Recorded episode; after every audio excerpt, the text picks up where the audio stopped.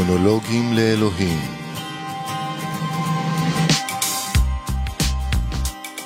שאלות על מהות הקיום האנושי עם פז מוסקוביץ' אלוהים, תגיד, חוק הקרמה, זה אתה יצרת?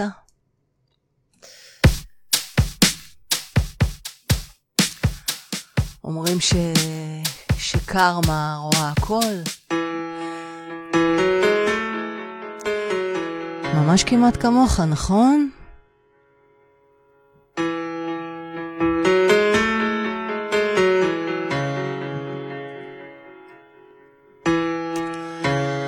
אז uh, טסתי למיקונוס, יוון, עם מקס, כדי לעשות לעצמי תיקון קרמה במקום הזה שלפני 32 שנים עברתי ניסיון לאונס על ידי שישה ברזילאים, קפצתי מאונייה, עברתי ניסיון לרצח בסכין על ידי טורקי אנטישמי, ואז גססתי, ומתו כליותיי.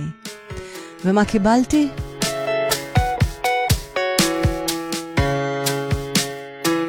שוב חרא.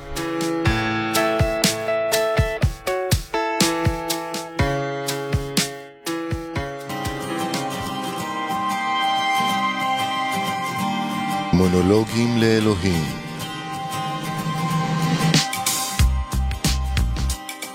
שאלות על מהות הקיום האנושי עם פז מוסקוביץ' אז uh, כן, קיבלתי שוב חרא כש, כשנסענו. Uh, כשנסענו שוב למיקונוס. חוק הקרמה הוא מתבסס על מחזור מלא של יחסי סיבה-תוצאה.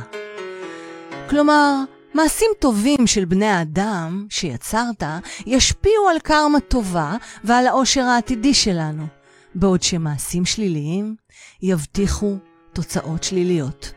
בעודו חי בן האדם, כן? זו הפאלה בסנסקריט. השפעה מיידית של הקרמה.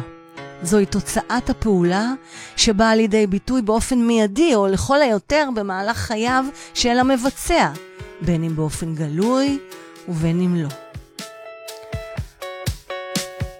במעגל הסמסרה זה גלגול נשמות על פי הבודהיזם וההינדואיזם ועוד דתות הודיות, ואומרות שלידתו הבאה של האדם תהיה רעה מזו הנוכחית.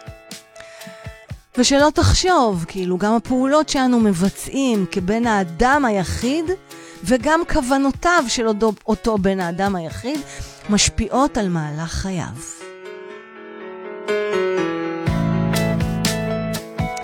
אלו פעולות שמבוצעות בעניין, כלומר, פעולות שנבצע מתוך כוונה כלשהי, מתוך כך שאנחנו באמת מייחלים לתוצאה מסוימת, הן אלו שיגרמו להצטברות הקרמה.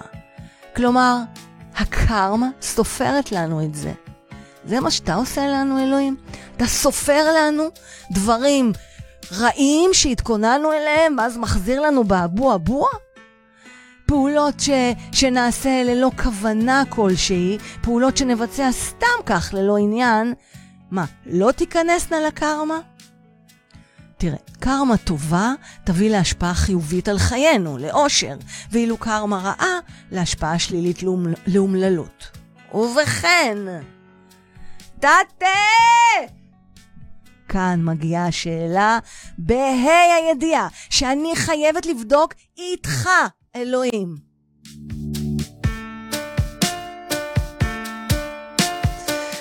תקשיב טוב, טסתי למיקונוס יוון, ממש לפני שבועיים, מקס עדי, הוא היה איתי. טסתי למיקונוס יוון כדי לעשות לעצמי תיקון קרמה. במקום הזה שלפני 32 fucking שנים עברתי ניסיון לאונס על ידי שישה ברזילאים, קפצתי מאונייה, עברתי ניסיון לרצח בסכין על ידי טורקי אנטישמי. כן, זאת רשימה ארוכה, ואז גססתי ומתו כליותיי. ומה קיבלתי עכשיו במיקונוס? שוב חרא. ואני חוזרת לכך שאומרים שקרמה רואה הכל, ממש כמעט כמוך, נכון? קרמה מביאה תוצאות חיוביות. למי שעושה פעולות חיוביות ומכוון לתוצאות חיוביות, כן? אז איך, איך יכול להיות שממש לפני שבועיים עשיתי את הנסיעה הזאת, ובדיוק ביום הראשון, אחרי ליזה, דיאליזה, כשיכולנו לצאת לטייל באי, ותכננו מלא דברים כיפיים, בדיוק באותו בוקר החלקתי, עפתי אחורנית. הרגל שלי, שלא מתקפלת לי בגלל ליזה דיאליזה, התקפלה בכוח אחורה מהנפילה, וכמעט שאיבדתי הכרה. וכמובן שאחר כך כל הטיול השתנה, כי סבלתי מכאבים איומים, ולא יכולתי לטייל בכלל, רק מסעדות פעם ביום, וגם זה בקושי רב. עד עכשיו אני בקושי הולכת. עד עכשיו אני צולעת, עד עכשיו אני הולכת כמו נכה. ואני כועסת. אני רוצה לשאול אותך, אלוהים, מה קרה לי בפעולות האלה שאני עושה? כי הייתה לי כוונה טובה לתקן קרמה, והתוצאה הייתה בעצם הפוכה.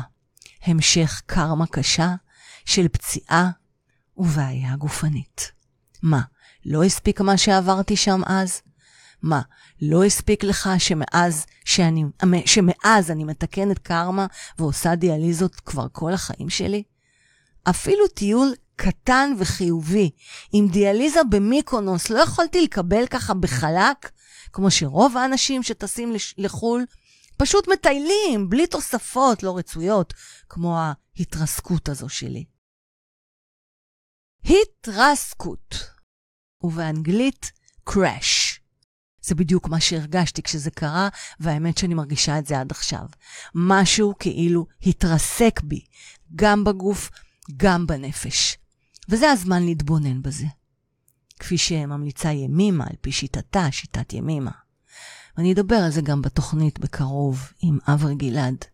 ימימה תמיד אומרת שבן האדם צריך להתבונן בסיטואציה ולא להיכנס אליה, לא להזדהות איתה. אז אני גם מתבוננת כעת, אבל אני גם קצת בטוחה. והמונולוג הזה איתך, אלוהים יקר שלי, כנראה תפקידו להוציאני מתוך ההתרסקות אל ההתבוננות עליה. אתם זוכרים את הסרט התרסקות, קראש, מ-2004? הרי לא סתם הסרט הזה זכה בשלושה פרק... פרסי אוסקר. גם לסרט הטוב ביותר, גם לתסריט הטוב ביותר ולעריכה הטובה ביותר. תראו מה זה. כמה אנשים אהבו לצפות בהתרסקויות של כל הדמויות בסרט הזה עד כדי זכייתו באוסקר. בואו נתבונן בזה רגע טוב. נתחיל עם זה שאנשים פשוט אוהבים לצפות בהתרסקות של אחרים אולי? מעניין למה. אולי משום שהם צופים באחר מתרסק, ואז כשהוא קם הם שואבים ממנו השראה? הרי זה גם חלק מהמהות של מונולוגים לאלוהים, של פודקאסט האבא שלנו, הרוקנרול של החיים. נשמע לך הגיוני, אלוהים? לי כן, כי זה קורה לי המון בחיים כשאני משתפת על הנפילות שלי והקימות. אתם, קהל יקר שלי, לרוב כותבים לי כמה השראה אתם שואבים ממני, נכון? שימו לב, יש פה מלכודת. אז בואו נתחיל בבקשה אחת ממני אליכם. קודם כל, אל תשאבו ממני אנרגיה, והדגש הוא על המילה תשאבו. בואו פשוט נפסיק אולי לשאוב האחד מהשני, אולי נתחיל לקבל האחד מהשני. זה יותר רך, כן? יותר רך לקבל. תארו לכם שאני, שאני בסך הכל, שאני באר, אוקיי? תארו לכם שאני באר של בת אדם אחת, שהרבה שואבים ממנה, שואבים, שואבים. ומעצם פעולת השאיבה, מה נשאר לי בסוף? באמת, מה נשאר לי? נשארת לי באר אחת יבשה ממים, שאחרים שאבו ממנה את כל המים. הכיצד אמלא את המים הללו? יפה. בואו נחשוב על זה. ואתה, אלוהים, ודאי מסכים איתי, שהגן של יש מאין והגן הזה של להמציא את עצמי כל פעם מחדש, הוא גן שאני בוחרת להשתמש בו ולחזק אותו. אז הנה, בואו נעשה לכם closure, נעשה כולנו יחד. אז הנה, אני בוחרת שוב לקום מההתרסקות, אבל עדיין השאלה למה נשארת בעינה. אפילו שאני תמיד אומרת במחוברת, בהרצאות שלי ובספר, שאסור לשאול את השאלה למה, כי זה רק מייצר עוד יותר תסכול. והשאלה שצריכה להישאל זה איך. איך אני יוצאת כעת ממצב הביש בו נכנסתי אליו, ובמקרה של מונולוג זה, איך אני קמה מההתרסקות הזו. אבל בכל זאת, תיקון קרמה וחוקי הקרמה סותרים את מה שקרה לי הפעם שוב במיקונוס. למי שרוצה לדעת מה קרה לי שם במיקונוס, בפרק 2 בספר מחוברת צופן ליזה. אם תרצו, אקריא לכם אותו באחד הפרקים הבאים. הוא נקרא חשבתי שהכל יחזור לקדמותו, אז חשבתי. אז הפעם אסיים את המונולוג בפנייה אליכם, מאזינים אהובים שלי. האם אתם יכולים לתת לי סיבה טובה, או איזשהו הסבר הגיוני לשאלה שלי, למה זה קרה בסיפור הזה? תודה לך, אלוהים. תודו גם אתם, תמיד. תודה על, על, על, על, על כל מה שקרה לי בהתרסקות הזו, נראה בהמשך.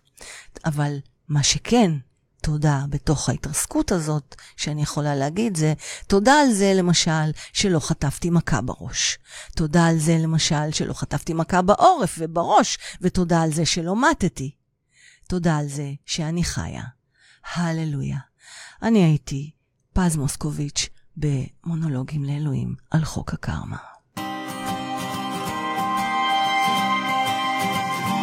מונולוגים לאלוהים